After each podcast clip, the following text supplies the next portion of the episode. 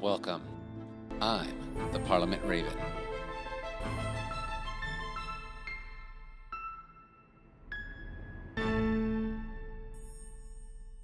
Um, sit down, grab yourself a glass of tea. My name's Jason Rodriguez, and I'm the Parliament Raven. And today is the beginning of a very special uh, series called Voices of the Parliament. And my very first guest and very special guest is Joe Zaragoza. Uh, Joe Zaragoza, just a little bit about him, been around since the podcasting scene since 2016. Uh, he currently is working with uh, two uh, major podcasts, the Open Wallet podcast uh, with his wife Katie, the Commentarians with plenty of guests focusing on the movie culture, uh, and of course he's now on TikTok at Drinking at Bible Study. so Joe, welcome to the Parliament. It's my you're my first guest, the first voice of the Parliament to to speak out, um, and of course, me as the Parliament Raven in the Parliament, we're just looking to unravel Christianity, showing that it's much easier to follow Christ than what plenty of us has been taught, and sometimes how it's been presented to us. Sure, uh, I will say that uh, the rules. Uh, are very easy. They're very clear. It's not so complicated. The doing of them, that's the uh, difficulty. Uh, because, I, and I kind of say this all the time uh, Christianity is very hard. And the reason I say that, it's not because, like I said, what Jesus wants us to do is difficult. It's we are human beings, and as human beings, we kind of fight against what what uh, what God wants us to do. We have this sin nature in us that uh, drives us away from what God would have us do, and uh, that's when it gets difficult. You know, the actual what you're supposed to do, it's very easy. Love your neighbor. You know, even love your enemies. Uh, pray. You know, have faith in God. That stuff's you know, it's easy to say. It's very difficult to do, though. Uh, so we were talking uh, before before we met, and we, we you were talking about that you came to Christianity um, in your in later in life, in your twenties, rather than than a lot of people I know who can't who are raised or um, were taught very young. And how did that impact or affect? Because you were talking about things being very hard, and I'm I'm thinking that this might have been part of the the things that you start to started to find hard yeah, uh, because uh, growing up, I was, uh, you know, I, I, was raised Catholic, uh, but I was very much a Sunday Catholic. You know, the I knew that the Catholic Church had its traditions, and I loved those traditions, and it had the commandments of God. But uh, as young people tend to do, they always say, "Well, you know, just be a good person." Just you know, it's not really, oh, you know, drunkenness and drugs, and you know, that's just what old what people back in the day they made up you know. It's okay to do that stuff because just as long as you're a good person. Um so i really didn't take it that seriously. I thought i was because i was going to church every sunday uh but then uh in my 20s i kind of uh, uh, went a little nutty with the drugs and the alcohol and you know i think in country music they call it running around with ladies uh, but uh, I, I I got I since I grew up like kind of a nerd, kind of a dork. I didn't have many friends. Uh, once I fell into the dating scene, the party scene in Hollywood. I was raised in LA. Uh, I got everything I wanted. You know, I went to parties, I went to bars and clubs. I had friends, girls liked me, girls wanted to go out with me. And so I was just everything I ever wanted, what I thought being cool was, I finally got and then I but I was just never really happy. I was always chasing something, something that would give me fulfillment, that would give me joy, and I was just miserable all the time. And I got to say, like a lot of people who do find Jesus or come to Christ later in life, who live this life, they kind of lose everything, right? They get strung out on drugs, they become alcoholics, and you know they lose everything, and then Jesus is there to lift them back up that wasn't me. I was actually having a lot of fun. I was enjoying myself, but I just was never happy. I was never fulfilled. And so the only thing I never I realized, the only thing I never tried was actually following my faith, was actually being a Christian, uh, which I had stopped being a Catholic in my like late teens, early twenties, and I had found you know Christianity. I started going to a Christian church and reading the Bible and stuff, but I never really followed it. I believed it all, but I never followed it. And then in my mid to late 20s, I started realizing none of this is giving me joy. None of this is making me happy. I'm always like a miserable person at the end of the day. So let me just try really following my faith.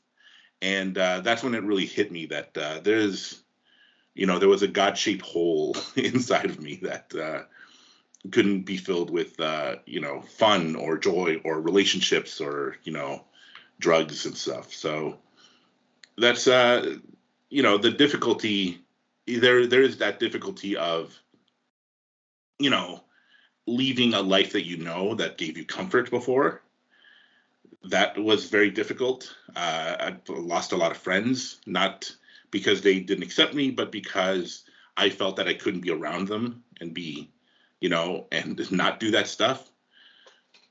But uh, yeah so but once i found christ uh, it it all came into focus you know and uh, so that that's where at uh, where i find the uh, that easiness and difficulty where I, when i started realizing the differences there.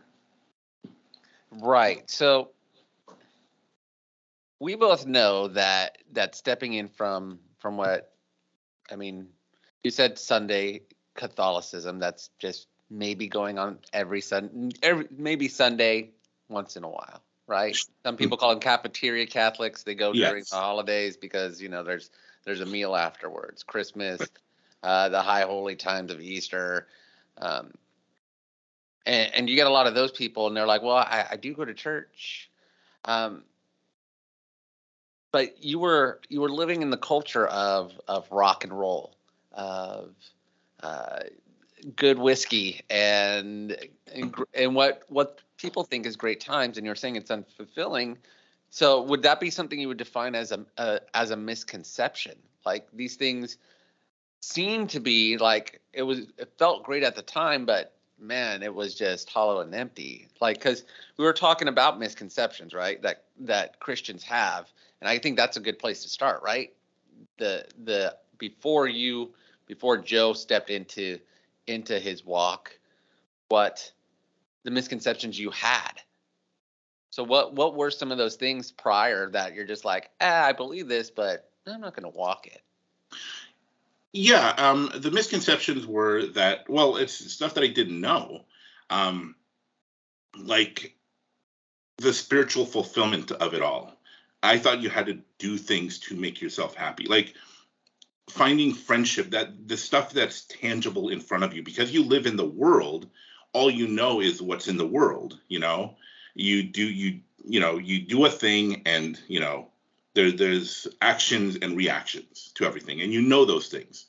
But god is invisible. He's not you know he's there but you don't see him all the time. You don't feel him all the time. So it does become very difficult to put your trust in something that you've never actually seen you know, with your eyes or felt physically.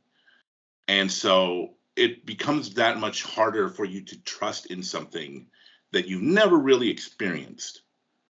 You know, I mean, I believed it because I was raised in it, you know, and of course, the more the older you get, the more you're in it, the more you realize there is actually a lot more evidence for a God. And but uh, it is very difficult for you to just give everything up that you know and live a completely different life and think, oh, this is going to fix my problems. This is going to, which, mind you, it doesn't. It doesn't fix your problems. Wait, but, it doesn't fix my problems. Like my life's I mean, not going to be easier. yeah, that's oh. that's kind of the hard sell of Christianity is that uh, you you don't. The world is still the world, and you are still you. You know, you still have all your weaknesses, all your short, you know, short sightednesses. Is that a word? Short sightedness but what God does give you is a direction to live your life, you know, a purpose, a a, a, a way to live that uh, that a way to live that makes your life mean something, and the people in the church. I know that that's like uh, hard for a lot of people to accept that because uh, there are a lot of everybody has stories of being treated badly by Christians, especially Christians, but there are a lot of good people in Christianity that uh, that everybody also has. The the negative experiences, like you know, are the ones that you pay attention to, but there are tons of people in Christianity who do love and who do, you know, help you, and you can see God through the work through them. And I think that that's uh, that's that's a really really big uh, part of it. Also, is the family that you gain that you gain when you become a Christian. I, I I'd like the Parliament out there to know that when me and Joe first met, we did not get along at mm, all. Yeah, there was a lot of uh, PM private discussion, like figuring things out because we stood, though we stand a lot on a, a lot, uh, we stand on the same issues a lot on the same side. There's some issues that me and Joe are just like adamantly on opposite side of the spectrum, looking over a chasm of of just different types of points of view and knowledge that we both have, and we've landed each on a different side. So I I, I wanted to bring that up because people are gonna be like, oh, these guys are the two. They have a great relationship. It it, it, it took time and it yeah. took you know and it just just like in any relationship or any family relationship you meet your cousins for the first time you're just like hey cousins what's up and you and the, first it's like yeah we're family and then it's like you know, and then the, everything drop, the masks drop, and like you're, you're, playing baseball, one hits you with the ball, and you're just like, and there's a huge argument. Yeah, relationships are complicated. Yeah, your your mom said something horrible to my dad, and so we can't right. And, we can't be yeah. cousins anymore. yeah. What? And I gotta say that that that's a big part of the difficulty of being a Christian is uh, I get very passionate, and uh, like right now, like I'm feeling a lot of resentment towards the church in general, the big C church, because I was raised to believing that the church is one thing and being told this is how you should act. And then as time went on, especially in recent, and not to get into uh, too much into this, but uh, p- those same people started accepting or justifying much worse behavior than I had when it comes to you know somebody else doing them. People in politics people in uh, in pop culture doing things that are much worse and saying no but it's okay when they do it and here's why. And i felt a lot of i feel still a lot of resentment because of a lot of that. And i understand uh, i've read you know of course in the bible there's been plenty of people who say who told god why don't you just destroy them all destroy that that city, destroy. Joe, you're taking this pretty far. You right. let them be destroyed. Fire from heaven. And then God's like, you don't know what you're talking about.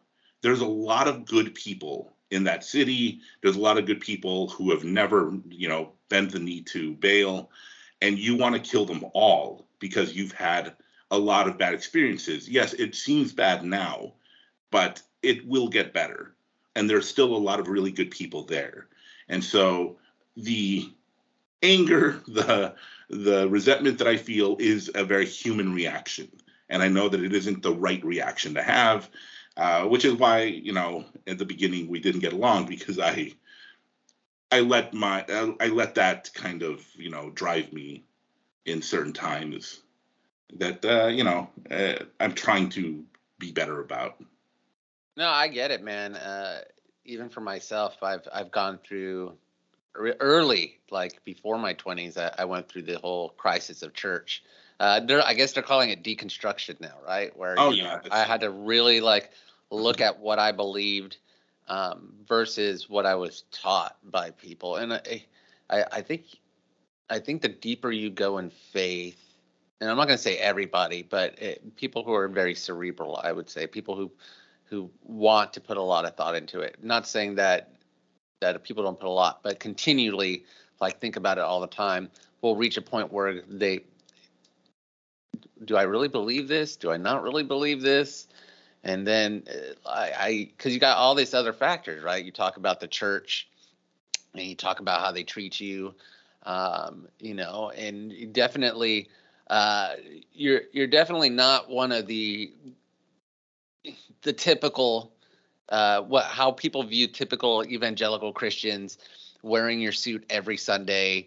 You you want 2.3 kids and a dog and a boat uh, type of guy. You're more of uh, let's let's talk about the word. Uh, pour a glass of whiskey. Let's see if it, we really can can dig in here and get comfortable and talk about the hard stuff type of guy, which is just not the normal caricature. So I can get that. There was a lot of misconceptions, probably even about you. I, and I keep going back to that word because that's how how we uh, defined our talk about. Um, and those misconceptions, uh, let's see, from both sides, right? You you oh sure you changed to um, becoming a Christian, and I'm assuming. How, well, let's start with the non-believers. What did the non-believers start to misconstrue about you? I, I mean, I know you cut some off due to the fact that you probably didn't want to drink and party all the time, and if you're around that, you're going to be drinking and party all the time. How about the ones who stayed? Weren't that? What what did they? How did they start misconstruing Joe? Well, uh, they really didn't because they were they knew you know uh, how uh, they knew that I was happier, and that was the funny thing. I had literally a friend say, "I don't believe in any of this. What you're doing, I don't get it, but you're obviously much happier. And if that's what makes you happy, then you know, then that's great. You know, I'm totally on board with it. And yeah, uh, the, the fact that I said that I can't be around that really made a lot of people upset because they just thought, well, just don't do it. You know, cut back. It's not that big of a deal. And of course, I think that a lot of people, the the biggest argument that a lot of people have that they think is a good argument but isn't is well the old testament also says don't plant your you know if you plant your you know your seeds next to each other then they're then you should be put to death or if you mix fabrics you should be put to death and people who don't understand the bible don't understand what that means. And to be honest, in the church, I don't think that a lot of people are t- teaching why that stuff doesn't apply anymore. I think that the church is very bad about teaching why certain laws don't apply today. And they well, just where, where we, we really don't teach about that we're in a new covenant and what that actually means. I exactly. Mean, that means we'd have to talk about some difficult stuff. Exactly. And so there's a lot of weird and strange rules in the Bible. Like that's why they say, you know, the the eating pork thing. You know, oh, the reason why is because there was no refrigeration and there was no way of, you know, and and the reality is, well, that doesn't make sense because you could eat you could eat poultry and beef. And I, as somebody who who works in uh, in you know in food, that stuff will kill you just as easily. Even, Absolutely. Especially poultry can make you much sicker, you know, much quicker, much faster. Yeah. yeah. And then pork will, but there's no laws against that. So it has to be something else. It, it can't just be refrigeration. That's not the reason why these rules exist, uh, why those laws were written in the Bible. And so, yeah, we don't do a good job of explaining we live in a new covenant and that's why those things don't apply. But some of those rules still do apply because they were written before the the laws of moses. You know don't kill. Sexual sin that that's still a rule that applies. Because those were there long before you know the the jewish laws were written. You know yeah. worship god don't worship other gods. Those those still apply but there's a lot of ritualistic rules that don't apply because once christ arrived you know, those ritualistic rules pointed to a Messiah. And now that the Messiah arrived, they don't apply anymore. And we don't teach that any. We don't teach that in the Bible. We just yet, yeah. Well, like, I go with yet. Yeah, right. Pastors and elders kind of just accept that people will understand that, and they don't. Especially young people who oh, live in the world, who meet people like these people aren't bad. With these people, they're not. You know, there's nothing wrong with them, and and that's something Christians should uh, kind of understand. Non Christians have a lot of really good arguments against Christianity. Just because we disagree with them, don't make them good arguments. They're very good arguments, but that doesn't mean that they're right. And we need to be able to, number one, discuss why these why these uh, laws were no longer apply, but also understand that you know just because somebody isn't a Christian, they're not terrible people. They're not horrible monsters, and they're not against you. They're not trying to destroy the church. They're not trying to attack us. They're just trying to live their lives like the rest of us. And there, there's always going to be hostile people in the world, but um, well, and, hurt people uh, hurt people, right? Yeah, so. and I know I've been talking for a while, but going back to that's why you're here, right? going back to the original question of the misconceptions is what, one time when I was still when I became a Christian, I was at a party and some like I said I have to go home, I got to go to church in the morning.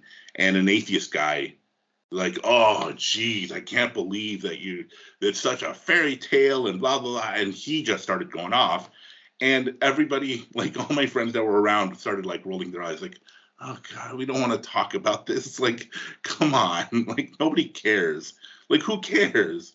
And this guy was just this obnoxious you know the obnoxious atheist guys. And i wasn't preaching. I wasn't being the annoying christian guy. I was just there. But this guy had to tell me how wrong I was.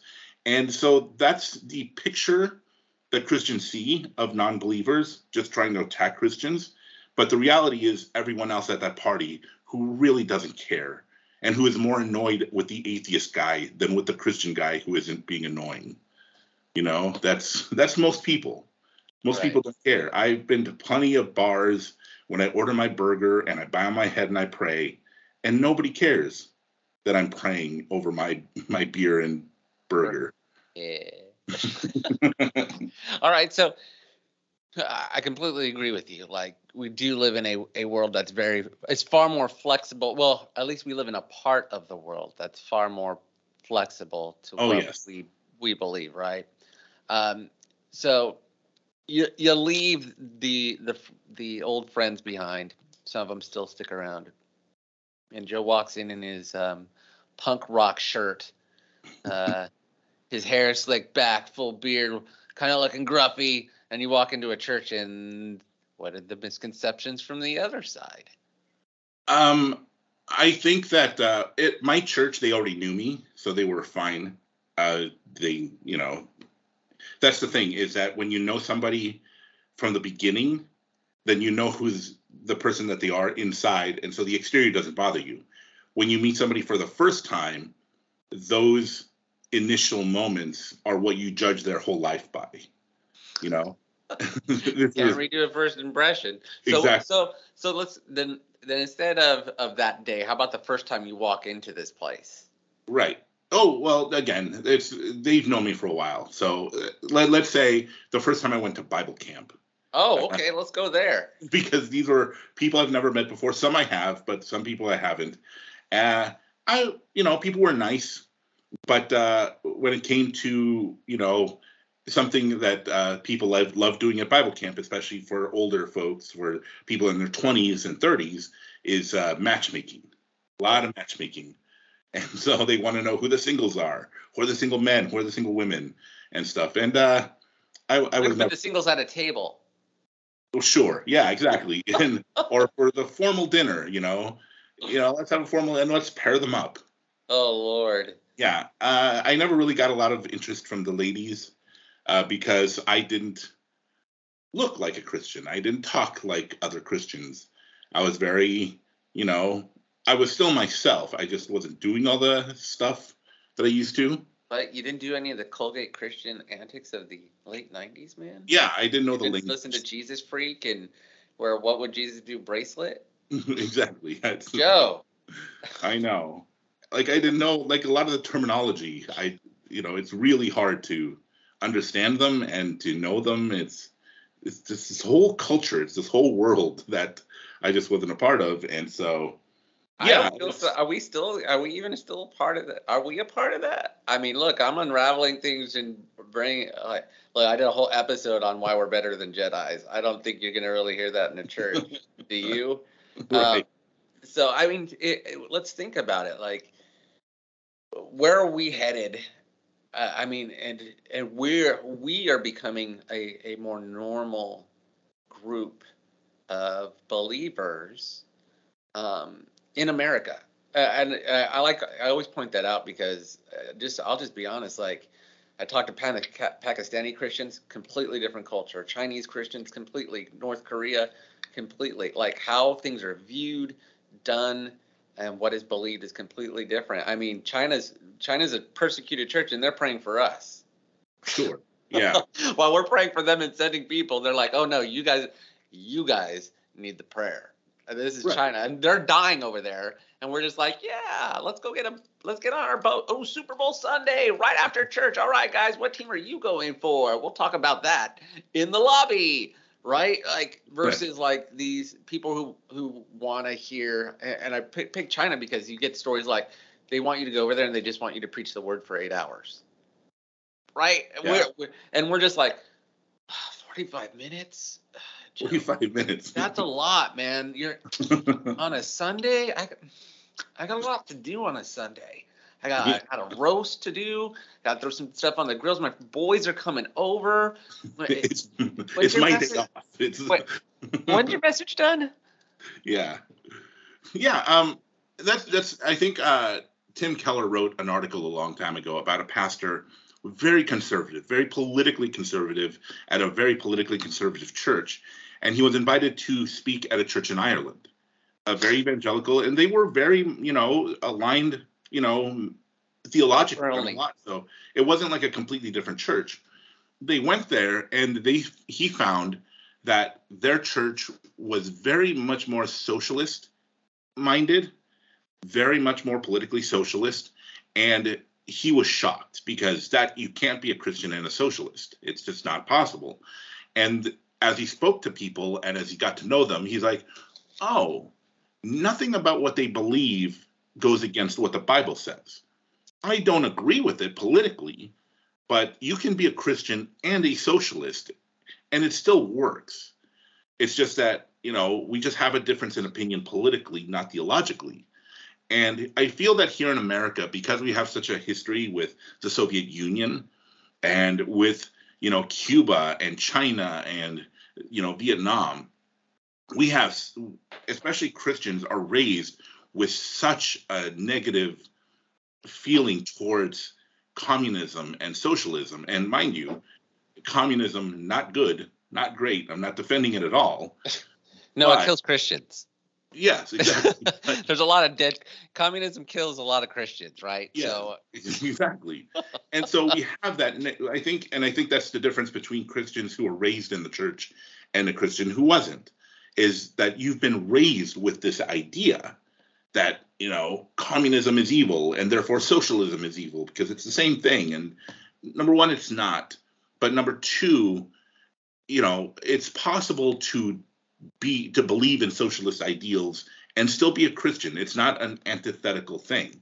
You can disagree with it politically and that's fine but uh, it's not a completely you know they they don't butt, butt up against if if that's why it's you know like you were saying people in other countries view you know view the bible much differently than we do because we have a culture difference not a theological difference yeah i mean when i was young we used to talk in in high school church we used to talk about worldviews and the 1040 window and these people have mm. like this different worldview and yeah, we do have a different worldview, but I I think we also have different understandings of things, right? So, like you talk about socialist views. For me, I would talk about uh, tzedakah or you know righteousness in the Old Testament in that view of charity, right? What's charity look? Because righteousness was always connected with charity in right. the word, um, and we don't talk much about that in, in the in the in the church either.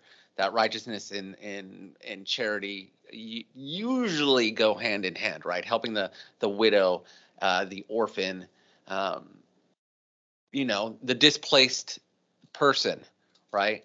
Uh, and and here in America, you have to you, there's there's a tentative like balance, right? Like because we also want to support the laws and our leadership, and so where's the balance? And we haven't done a real good job of making it. Either we're on we've fallen into the argument of dichotomy in our nation, right? Either you're for this or against this. Well, it's a little more complicated than that, right? Our belief is a little needs to be a little more complicated. It is why the the the old Jewish teachers argued about the interpretation of the word all the time because they needed to find a practical application as the future progressed for from the culture where it was originally instituted to now, right? And in Jesus' time, it like it gotten it had gotten like this, right? We had the Pharisees, we had the Sadducees, we had the scribes, we had the zealots, right? Yeah. And all of them had their own interpretation of,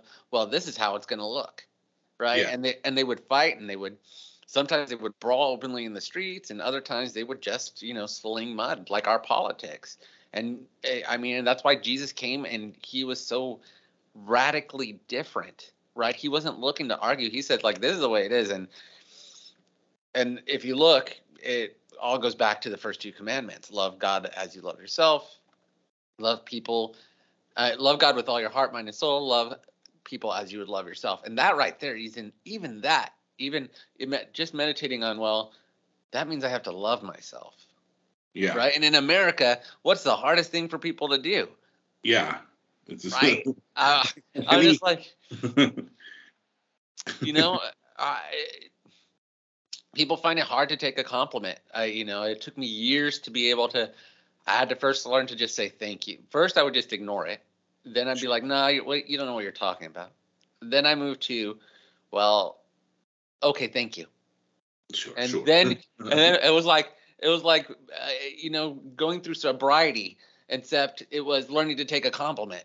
And yeah. Because we're in a society here where you know and and you, it, this goes back to where you talk about your your camp experience. You weren't the image you weren't the passer with the frosted tips playing guitar.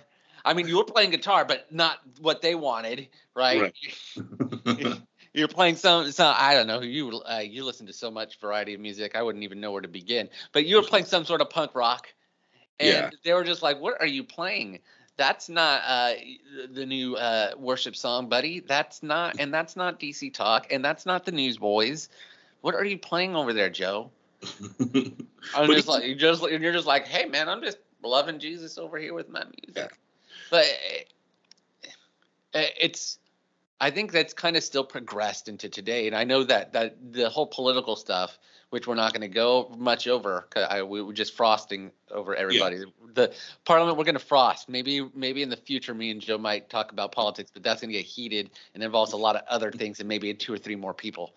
Um, but the misconception of like we've gotten so entrenched in this political nonsense that we forgot that we're supposed to be more.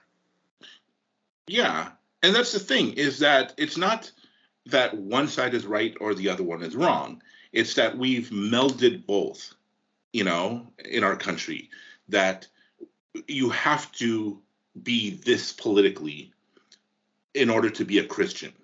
And if you're not, then you're not a Christian at all. You can't be a Christian and this. And and of course, you know, a lot of people I um my very first podcast was called Drinking at Bible Study. Uh, and it was when me and a friend, she was a progressive Christian. So she uh, she was she left the church and found a love for God, but much more progress like, you know, as the Rob Bell type, there's no such thing as hell, there's no such thing as Satan, you know, sin is just a word. It's uh, you know, it yeah, it's it I mean that look that when there's I get to the judgment three, that's when that will be thing. And I could have plenty of great discussions with that. But okay, so continue. Sorry. Ooh. No, no, but but and so and uh, but I was the evangelical, and so the podcast was we would come we would have read uh, two chapters in the Bible, and then on the podcast we would discuss our different points of view on reading that. And the thing of it is, is that a lot of people, especially in Christianity, said, I don't want to call myself a Christian because of how people will view me because they're going to think I'm I'm the bad kind of Christian. And so we got to change our name. We got to change. We're not going to call ourselves evangelical anymore. And because we don't want to be associated with that. And I thought, this word has been around for hundreds of years. You know, Christianity has been around for thousands of years. You know, since yeah. since Jesus. well, I mean, kind yeah. of. I mean, a little history lesson because that's you know my my yes. bag. But like, it was originally the way. The way. follower of the way, and then the Romans started insulting them by calling them Christians. Right. Let's. You're oh hey little Christ. Yeah, little, you're gonna go die just like he did. Uh, and and they're like, oh, oh yeah, we'll take that. It's yeah. like. Uh, uh, you know, and and I don't like using a lot of expletives, and I'm going to be talking about that on another show. But it's like the word bitch. Let's just be honest. It was originally like a super huge negative terminology for women, and then women embraced it, and yeah. they're like, "Yeah, okay, I am." Thanks, mm-hmm. Alanis Morissette. Uh, but it, the idea of being evangelical, I because I you, what you said is something I like. When you remember, I told my my deconstruction, my walking away from the church for a bit. I didn't want to be called Christian, even when I got back. I because when uh, I jumped into with the the Gothic crowd, and their uh, their yeah. their comments was always like, "You believe what? You're nothing like them. Yeah, we like you." right? Which is, I took it as a high compliment. Like, look, it, like I have a problem with them too, and you don't see me like them. They're like, man, you're like, you don't judge us. You just around us. You love on us. I'm just like, isn't wait, isn't that what Jesus did? I'm like, I'm confused here. Yeah. Like what? And even now, it's like, when did it become? You know, and I'm going to ask you that. When when did it become about rules, Joe? Like rather than than love and overcoming the because sin means to miss the mark. I you know I love talking about it. It's it's sure. a, it's an archery term, right? It means yeah. to let release the arrow and completely miss the target, right? To drift or derive. Mm-hmm. And we do it all the time, right? Yeah. When, when like some of our communication sometimes, and you know, and that's why I go, well, let me. Uh, I'll, I'll post on on one of your Facebook things, and, and then you'll respond, and I go, and then I'll PM you, be going, look, let me get some clarity here because this is going to blow up on your page, right? And we're not gonna, it's going to go off bounds, and I and if I don't go directly to you, I'm gonna misconstrue. And I, I wasn't always like that. I when I started on Facebook, dude, I had posts of like 100, 200. Like I wanted to rile up, mix the pot. Yeah. Uh, I, to hell with relationship. But th- even then, Jesus didn't really do that. He kind of threw it out there, and everybody else m- mixed the pot. Like, yeah, it makes the pot, but because what he was saying was so revolutionary. Yeah. Right. So, wh- where do we go then from now? Right? Because you were talking about, uh, and let's go back because if I don't, I'll bunny we'll bunny trail into oblivion, you and I. Sure. Uh, where do we go now with because you were she was the progressive, you were the mm-hmm. evangelical, and of course that ended. Sure. Um, uh, and by the way, folks, please go go listen. They're they're great. If you want to hear two different perspectives, mm-hmm. it's they're still on on uh, Apple. Uh, I don't know if they're on on Spotify. Joe, are they on Spotify? I don't think so. Okay, so they they're still on Apple. I have them saved uh, under mine, and, and when I want I, I get a hair and I, I need some ideas, I go listen to to Joe's past because uh, he's just been doing it a lot longer than me, folks. I'm just, I'll just be honest, and I, I, continue to always tip my hat to him, even though he's like, no, no, no, no, no. Uh, so where do you go from there, right? You uh, do you define yourself as an evangelical now, or don't you, or uh, do you define yourself as a Christian or something more? Um, for me, I, you know, uh, I'm called an unchurched right? I, I don't really have a home yet. I haven't been able sure. to find one in a while. I'm very different. I'm very well educated. So when I sit in the pews, I listen and my mind's like, well, you missed this and this and this. yeah. um, but I, I mean, I love corporate worship, right? So what does Joe do now? Where does, how does Joe fit in, in the de- definition now? Um, it, as we progress, because I, I mean, you are like this fiery guy of like, man, like we need to like fix how people are are are aligning and viewing. We need to not be on sides, right? Because that is definitely a message you're giving. And, and you haven't touched it on TikTok yet. I mean, you did t- touch it about uh, whether or not we should own weapons, and that's another discussion I would love to have with you. but uh, let's where. Yeah, um, I I'm still a Christian. I'm still an evangelical. I still call myself those things because I don't care what people think when I use those terms. I'm going to be. I'm going to call my this that label. Those terms have existed long before uh, this the, these skirmishes that have been coming up in the last 10 15 years you know 20 years maybe but they've existed for much longer and i'm not going to let this short time period you know destroy those terms so i'm still going to call myself a christian and an evangelical um, what i would recommend christians do is get to know people outside of your church outside of christianity you know because when you humanize somebody, you get to understand them more. And it really makes your faith sharper because now you have to think about how to apply this outside of your church. Because it's easy to think, you know, that uh, I don't know. Uh, uh, boy, I don't. I'm trying to think of a topic that isn't going to say. Just use what's it. Just just use what's in your your bag, man. Don't worry about it. All right. And, we'll, and if we have to unravel stuff, we'll unravel it. That's all right. That's why we're here. Uh, boy, abortion. Sorry, but let's. And again, we're not going to debate it or discuss it. We are pro-life as Christians, but if you get to know people who believe in choice, then you have to now wrestle with why it is so important to to a lot of women. Why? Because it's easy to think, oh well, I just want to have sex with whoever I want, and then and not deal with the consequences, and not have to, you know, uh, live, you know, not not have not have it affect my life if I get pregnant.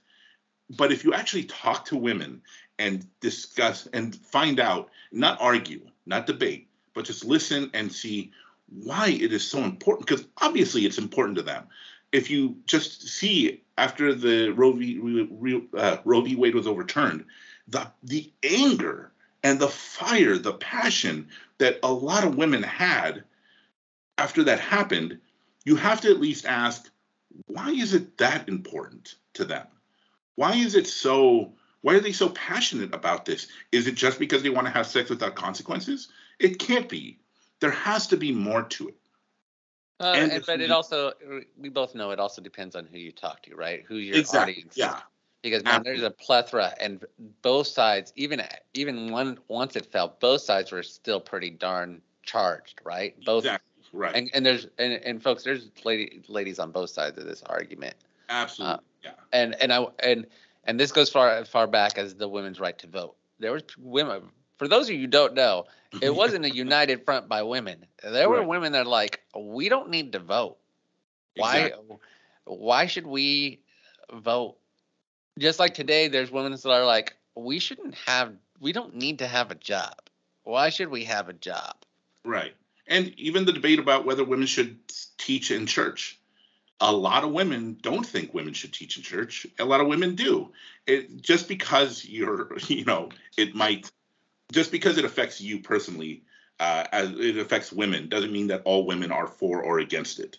And so, then th- what I'm saying is that the reason we need to talk to people outside of our circles is because it will it will let us understand the argument. It'll sharpen our our talking points. the reason why we are pro-life, if it's because you know it's it's you know uh, and let, let's just make this general. If we if we believe if we're making up the argument for the other side then we can easily dismantle it because we're making up the argument you know? We're saying they believe this and therefore this is why that's wrong. But if you actually hear their point of view if you li- if you see their what their life is like and how it affects people personally then it becomes much more difficult to just brush away the argument. You have to actually deal with the human reality of how, you know, I don't know, all of these topics gun control or abortion or alcohol or, you know, whatever it is you actually have to acknowledge how it affects a person in real life as opposed to an idea of a person right?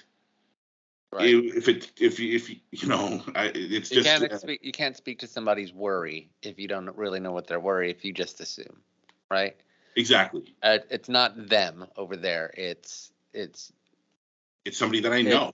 somebody you know. You know their name personally right? It's james or it's jenny it's you know somebody you know there's a name now to the face. It's not us against them. Yeah. Um, and pretty much that's what we see we've seen in in i mean it, it happens in churches too right? Uh, between denominations. Oh yeah. Right? We're the baptists. We're the evangelicals. We're the charismatics. Yeah. right? And i'm sitting over here and i go uh, uh, all of the above Right. Can I just circle? I, I, am all these things to all these people. I mean, I you know, uh, we the, the the complexity and diversity of humanity is one of God's greatest gifts to us. Yeah. And we we can say that, right? Um, uh, so I I use the word human humanization and um, just to unravel that for our our listeners it's the whole I- idea of instead of being a nameless face or an entity it's making somebody real. And and we we kind of talked already about that but i just wanted to bring that back up in case we're using a word that you're not used to hearing right, right. because we don't we're not trying to to make this confusing.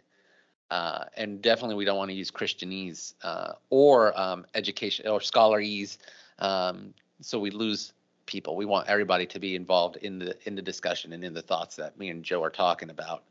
Mm-hmm. Uh, so you're defining yourself. Yeah, you did the uh, drinking uh, why Bible study podcast, and then, and then you got married, and yeah. and your that season and folks we use season as in you know parts of life Sure. Uh, that season of your life ended and you started a new one, right? Um, open, you got married, uh, you found the love of your life, uh, you opened up a bottle of whiskey with her. Uh, and it was a very nice bottle, folks. Let me tell you. He posted oh, yeah. it. He was teasing us all. He's like, "Yeah, I'm gonna have some of this," and I'm just like, "You should share that, Joe." Yeah. Um, but then you started the Open Wallet podcast, um, and the commentarians, right? And what were you looking? And the reason why uh, I bring these up is because we talk about misconceptions, but people think that Christians are only going to talk about uh, stuff that's re- relevant in the circle mm-hmm. of church, right? And so if, if, you listen to to the Parliament, um, Raven, uh, we it's the idea of that everything that we have to bring and, and uh, what we believe, Joe, is applicable, right? We sure. see it if if me and you were to go out and we were just to start looking at all the coaching stuff out there and seeing the wisdom you're, you're using, we could probably find it all in Proverbs and some of it in Lamentations. Yeah, and it's just a yeah. re a rehashing, new wording, if you will, rebranding of this wisdom, right? So open wallet podcast commentary kind of unravel that because I know that's unraveling some of that misconception, right? Some of that yeah. like well, we're not Christians aren't supposed to be in these two realms. Sure. Yeah, because the reason I started the commentarians was because I'm a huge fan of movies. I love film. And a lot of Christians, especially in the last, like, you know, a lot of this has been happening in the last 20 years, where Christians are starting to make movies now that are uh, premiering in major theaters across the country. One today, right? On um, Abraham, oh yeah, Abraham and Isaac. Yeah, and the thing of it is, is that for a long time they were not great. They were lousy, lousy movies. Uh, the acting, the dialogue, the the, the plot is the same plot over and over again. Right, the plot, terrible. And but a lot of Christians went, and they said how great they were and I just couldn't. I couldn't like, I, and I wanted Christians to be to make good movies. Not a but, not a fan of Pure Flix then.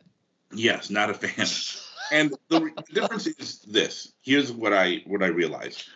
The guy who made uh, Courageous, I don't know. It's like a couple of brothers who made the, these particular movies. Courageous, War Room. I forget what their names are, but they were interviewed and they were asked, "What made you go into film?" And the one of the guys said, "I went to a lecture, and I heard." the person talking say how how movies are so uh, how they can move people, how film can be used to to change people's minds, and how it can be used to you know manipulate or you know expand somebody's thoughts. And he said, "Oh, well then I'm going to do that for mm-hmm. movie. I'm going to do that for Jesus. I'm going to start making movies because I can you I can put Jesus in it, you know, make movies about Christianity and I could do that, you know, through film. The problem with that is is that he didn't love movies. He didn't want to become a filmmaker because he loved film. He wanted to be, he wanted to get a message out and he wanted to do that through film. And therefore he wasn't interested in the art of filmmaking. He was just interested in the message. And a good example of how that can actually be successful is uh, Christian punk and Christian heavy metal in the 90s. In the 90s, when I was a young punk rocker, there were some really great Christian ska bands and Christian punk bands. Oh, yeah, Supertones. Let's go. That and a lot of people who were not into who are not Christian actually liked those bands because they were so good. The reason they were good is because the the musicians, the the band members loved punk. They loved punk music. They listened to Bad Religion. They listened to you know uh, Rancid and NoFX and stuff. And they said, "I'm a Christian and I want to make that kind of music because I love that music, and I'll just sing about Christianity because I love it so much." Right? I, these two things put together. And the problem with Christian, and so they made really good punk music about Christianity because they loved punk and they just sang about Christianity the problem in Christian film is we have people who want to spread the word of God, but they don't really like movies. They don't understand the art of filmmaking.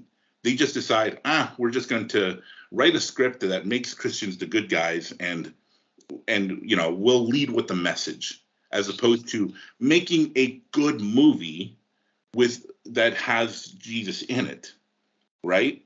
Yeah, I know. I yeah, I get it. Um, yeah.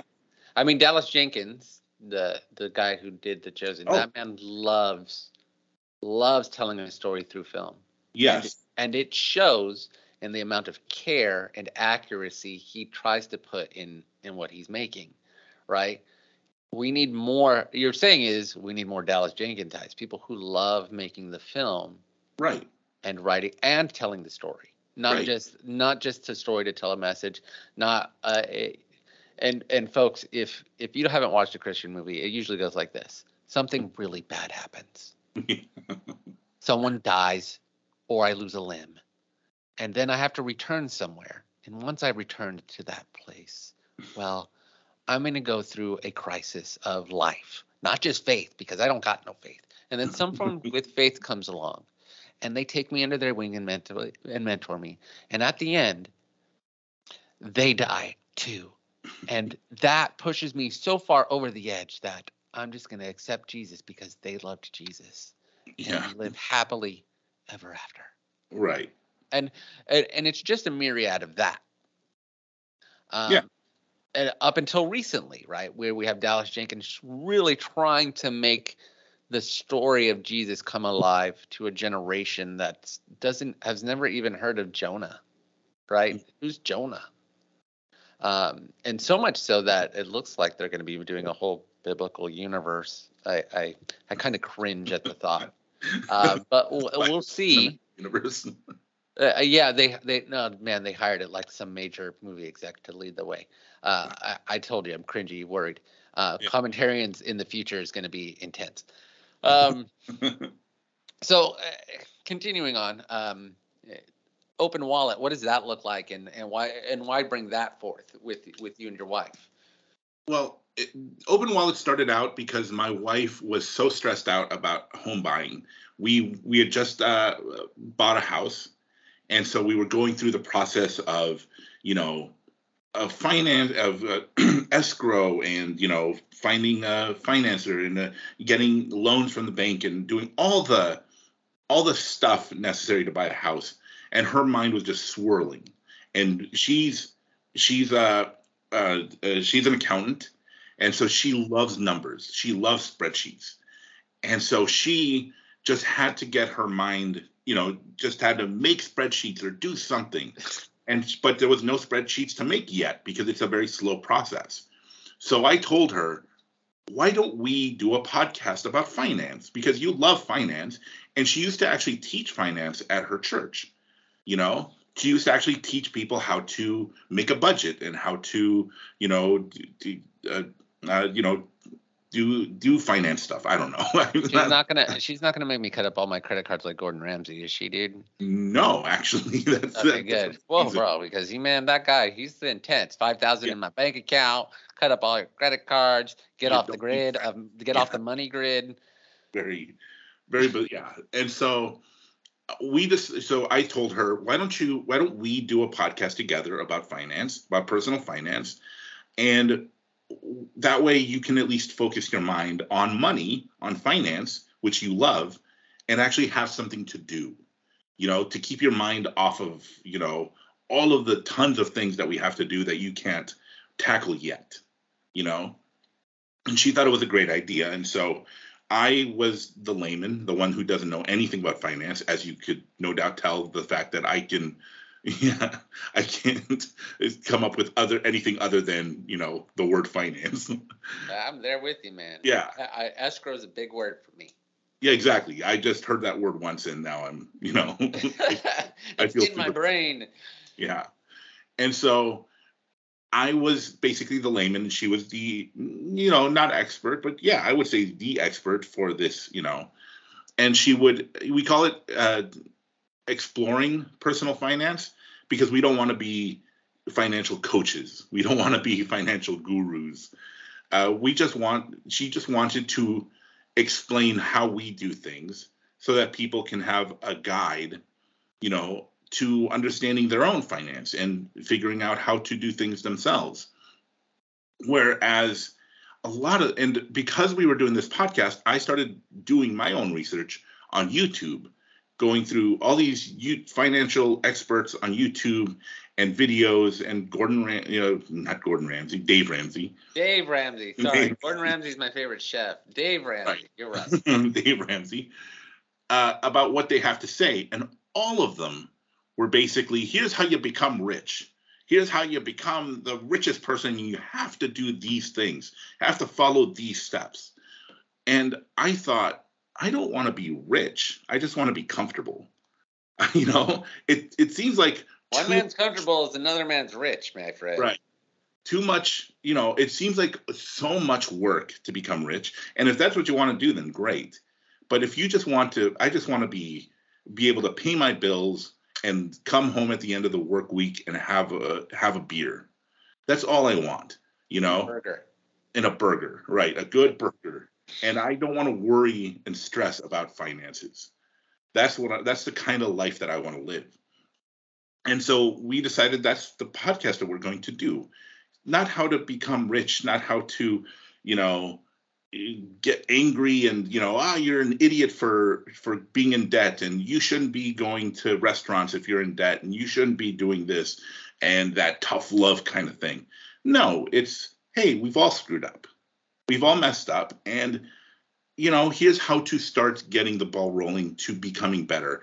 Uh, a thing that my wife said, uh, it's a saying, and I don't even think it's applied to anybody, but uh, the saying is the best time to plant a tree is 10 years ago. The second best time to plant a tree is today. You know, because, yeah, because I always, I was always upset that I didn't go back to school, right? and I'm always and you know and I think it was a I was 32 or 35 I don't remember but I'm like oh I should have gone I should have stayed in school I shouldn't have dropped out And if I would if I would have gone back to school when I was 25 or 28, then I would be done by now.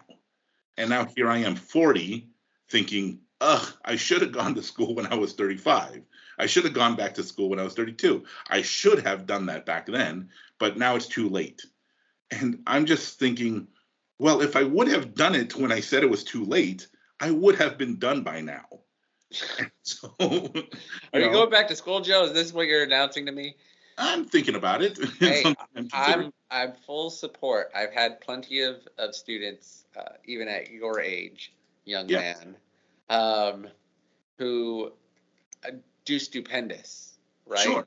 We both know Emily Dixon. She was learning way later in life herself. Right. And you see where she is now, a published author, a podcast. Uh, you know, ready. She's gonna and if people, if you don't know, she's going to be burning up uh, the parliament uh, in a few episodes too. Yeah. But dude, it's never too. I'm going to support you and say it's never too late. Right. Exactly. Learning is an always, and you, you're already a good student, Joe.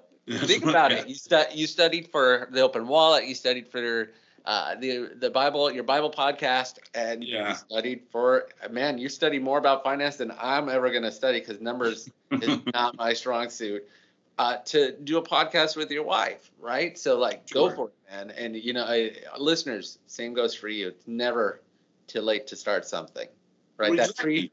Say that tree thing again. I I, I want to uh, hear. The best time to plant a tree is ten years ago.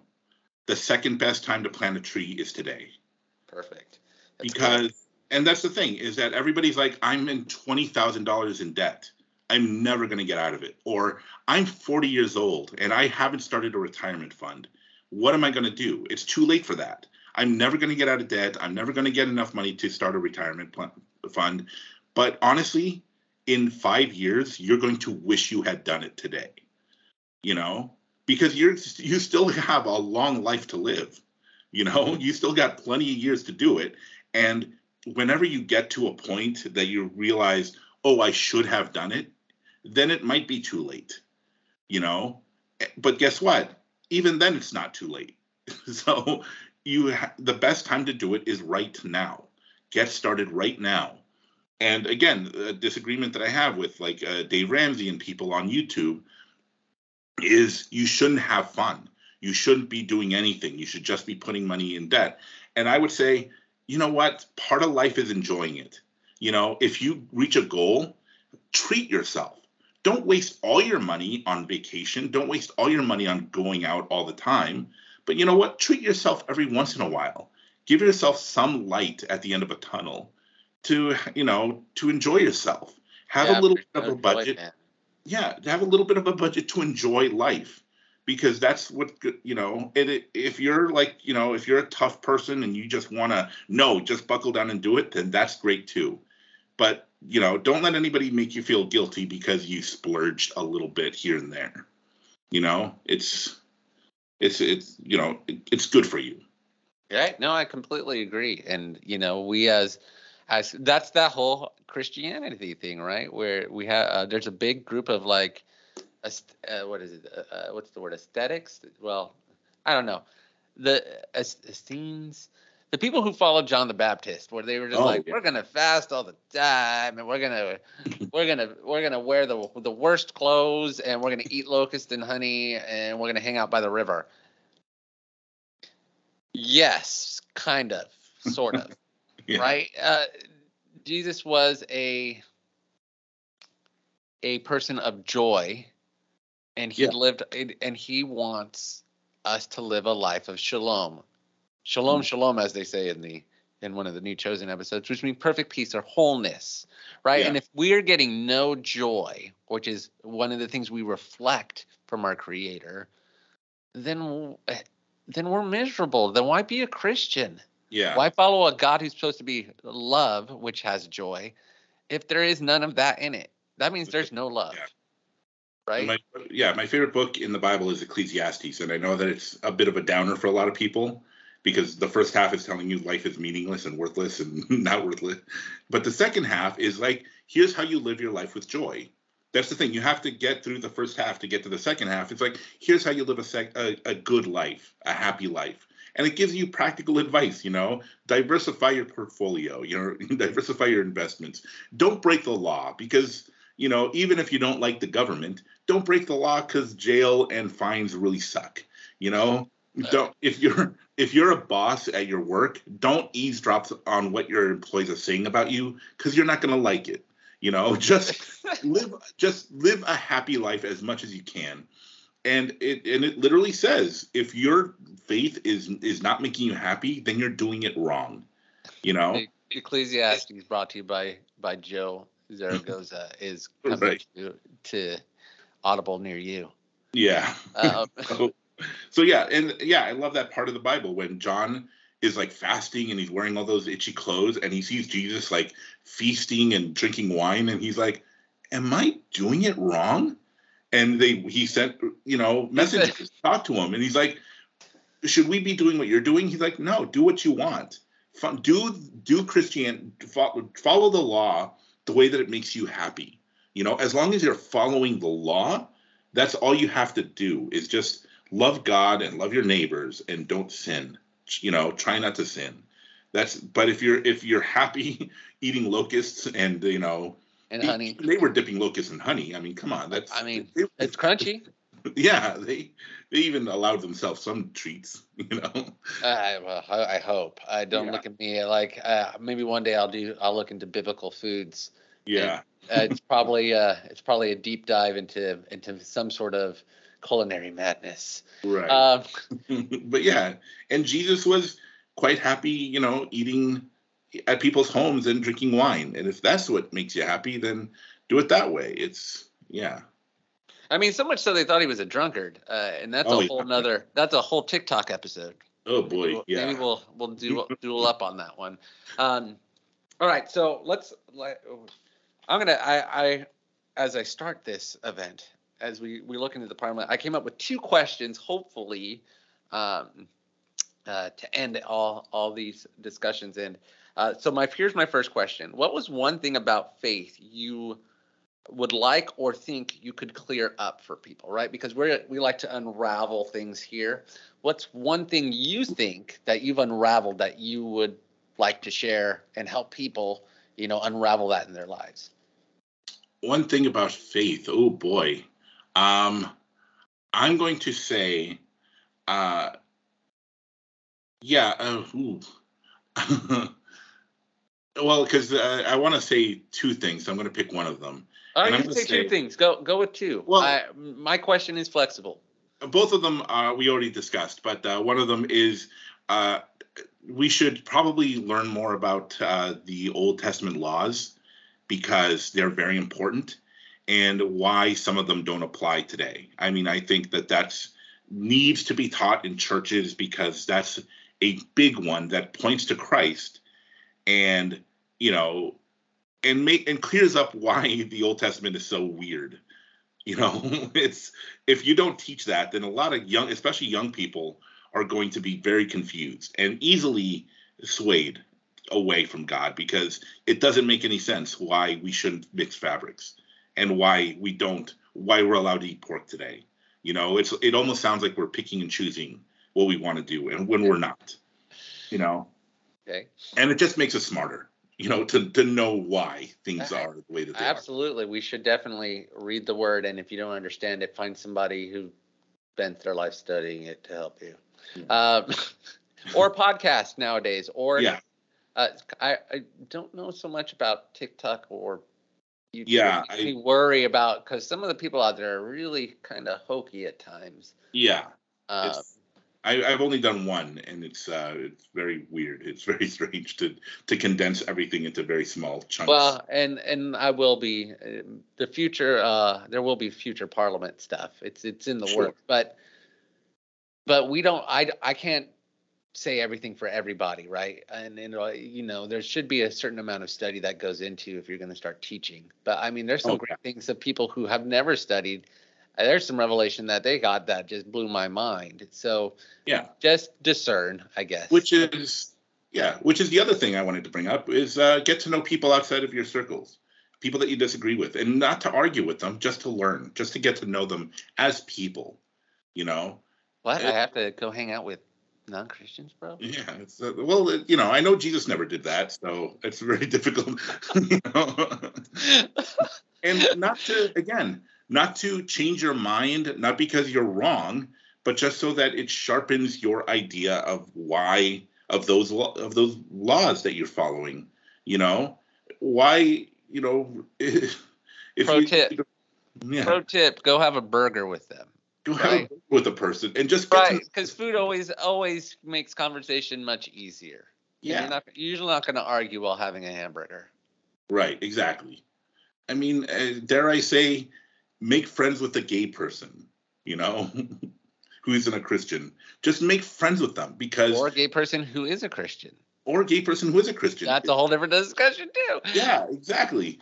And don't argue, don't debate, just get to know them as a person because then your faith really then has to apply to a to human life. That's you know. Mhm. you have to actually get to know a person who who voted differently than you you know and would you be shouting at you know at someone on twitter if you had to face them face to face i don't think you would which is why which is what my problem is the reason i get so passionate and angry on facebook is because i'm not in front of them you know like That's what PMs are for, exactly Joe. and so exactly and so you that's got to take a breath when when we're when we're discussing. You have to take a breath and actually think of how you're going to respond rather than instantaneously, and then you can get clarification from me or I from you.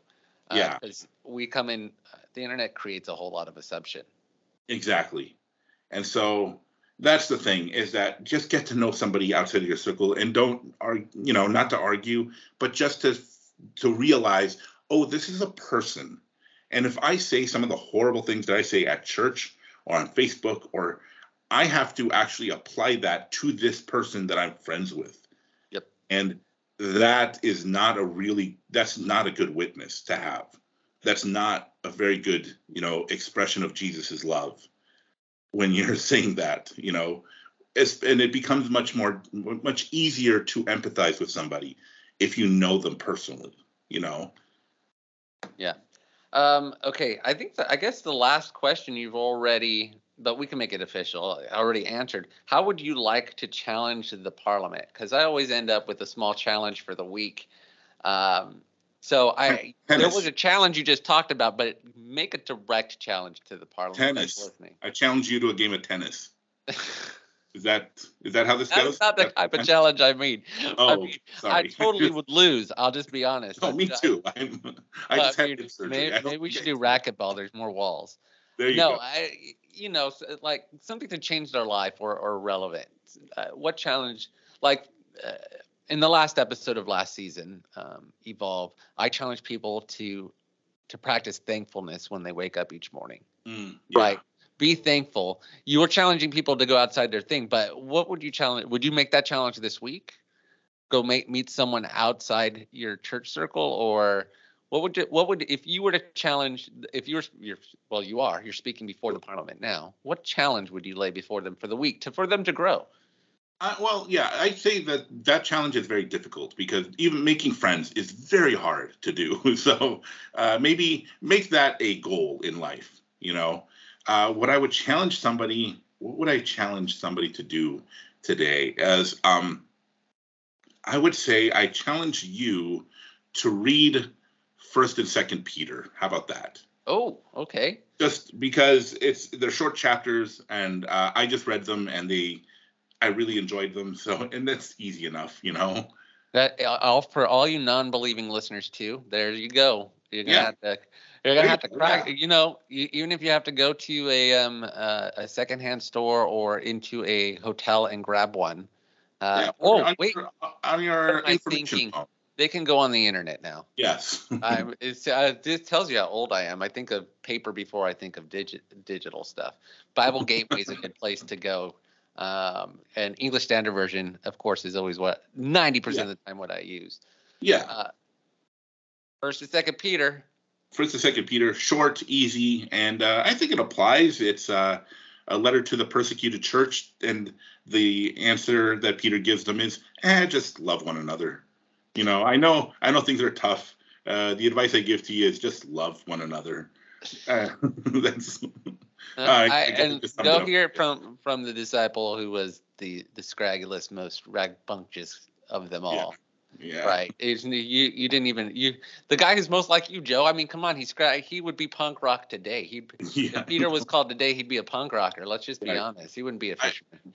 I would like to think that I'm more Simon the Zealot, but I I, I think I'm too lazy to uh, to overthrow. But uh, you know what? We're different. Uh, I I consider us.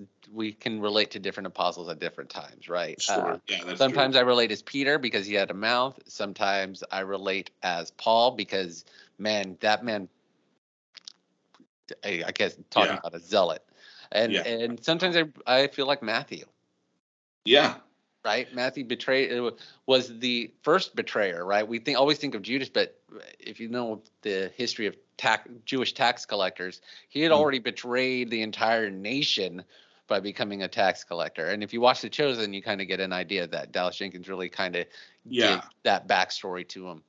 Uh, Um, but uh, yeah, let me bring that up. Just the fact that Simon the Zealot and Matthew hung out together with Jesus, and they they were both they both found Jesus and accepted him. You know, I mean, I know that the chosen is tackling it, but the Bible really doesn't mention it, doesn't discuss No. it at all. And I was like, I was talking to my wife. I'm like, why doesn't the it seems pretty important? Why doesn't the Bible talk about it? And she just kind of shrugged her shoulders, like, I don't know, because maybe it's there's no reason to because they both love Jesus and the that was audience, the audience would have already known.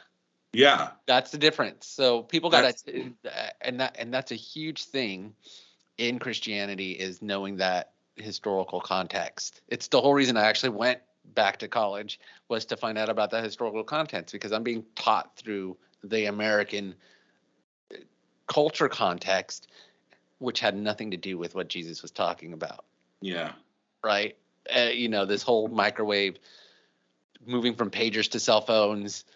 Uh, and, and you're part of my generation, so I mean, you knew we went from from imagining what we're doing now was science fiction, yeah right? They used to have to do special effects in order to create what we're doing right now, which Yeah. is and and folks, if this video doesn't get get out, um, there is a video because right now I'm talking live to to Joe face to face because Yeah. I, I could couldn't do no no face to face. It's just much easier for me to talk to somebody when I can see them.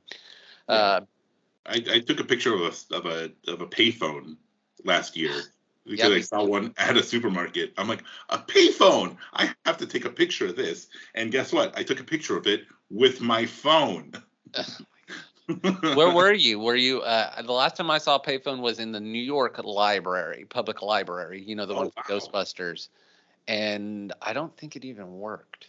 But it Yeah, was in it- it, was in know if it mint condition. It was pristine yeah. Because it was in the public library.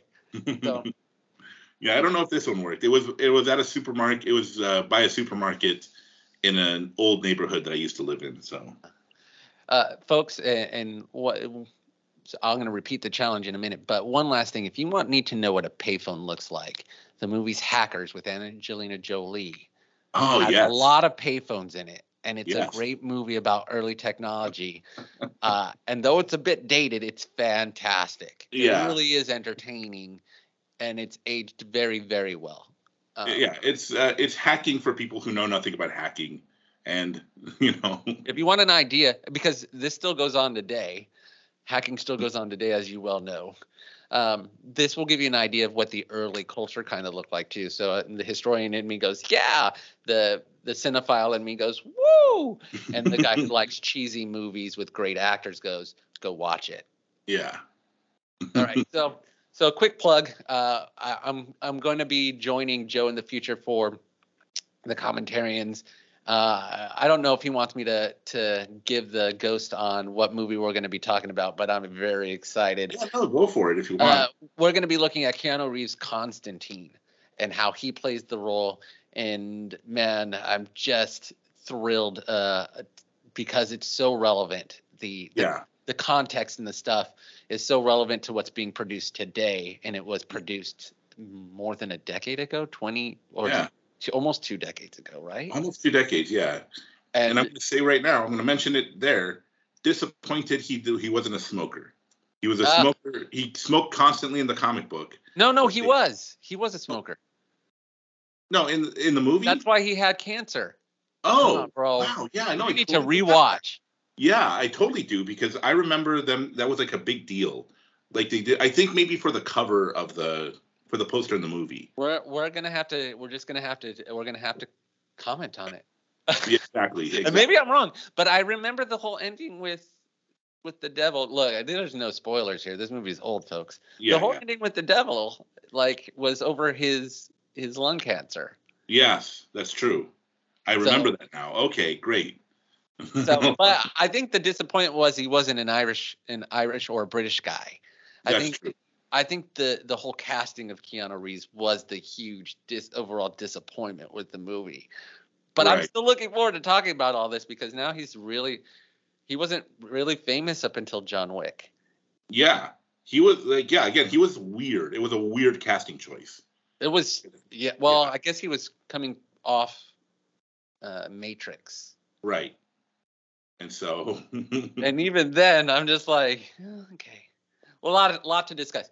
So, folks, the challenge again was to read First and Second Peter's. Uh, mm-hmm. We thank you for listening uh, to the to the Parliament.